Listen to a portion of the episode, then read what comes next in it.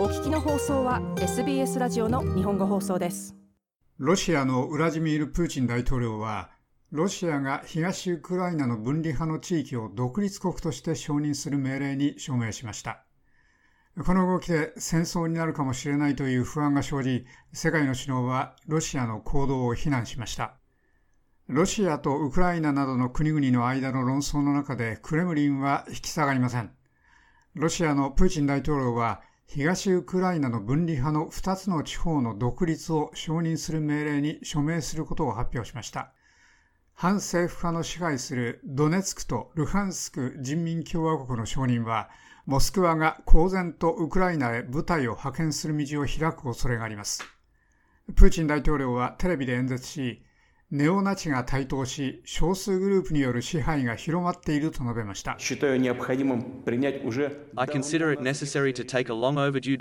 私は久しく遅れていた決定をする必要があると考えています。ドネツク人民共和国とルハンスク人民共和国の独立と主権を直ちに承認するため、私はロシア連邦の連邦議会にこの決定を支持し、その後、両共和国との友好相互援助条約を批准するするよう要請しています。これらの2つの文書は起草され、直ちに署名されるでしょう。また、我々は、キエフで権力を引き継ぎ、維持している者たちに直ちに戦闘行為をやめるよう要求しています。さもなければ、その流血の事態が続いている責任は、ウクライナの体制が負うことになるでしょう。プーチン大統領はこのように述べました。プーチン大統領は時間を無駄にせず、この演説の直後にこれらの地方に平和維持軍を派遣するよう国防省に命じました。国連のスポークスマン、ステファン・ドゥジャリク氏は懸念を表明し、外交を呼びかけました。The Secretary General is greatly concerned by the decision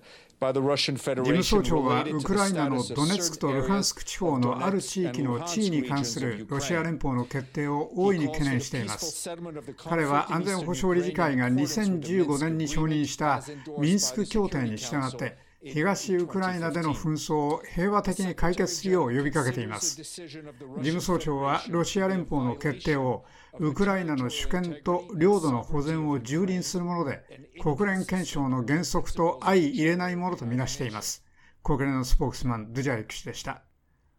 フランスのエマニュエル・マクロン大統領はツイッターでこの動きを非難し、ロシアは東ウクライナの分離派の地方を承認することで、その約束に違反し、攻撃をウクライナの主権に向けていると述べました。一方、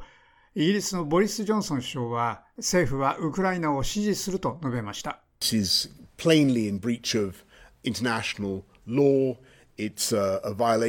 これは明白に国際法違反です。それは紛れもなくウクライナの主権と一体性の侵害です。それはミンスクプロセスとミンスク協定の否定です。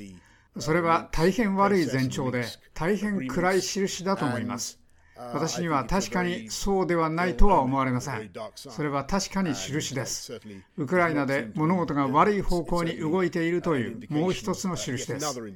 皆さんご存知のように、イギリスは大変強固な一連の制裁措置でウクライナの人々を支持するために、我々にできることは全てするつもりです。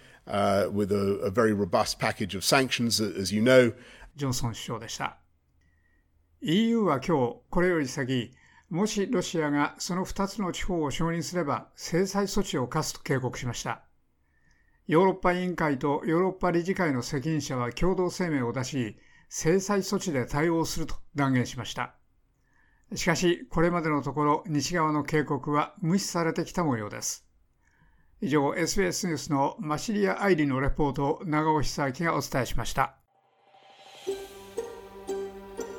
もっとストーリーをお聞きになりたい方は iTunes や Google ポッドキャスト Spotify などでお楽しみいただけます。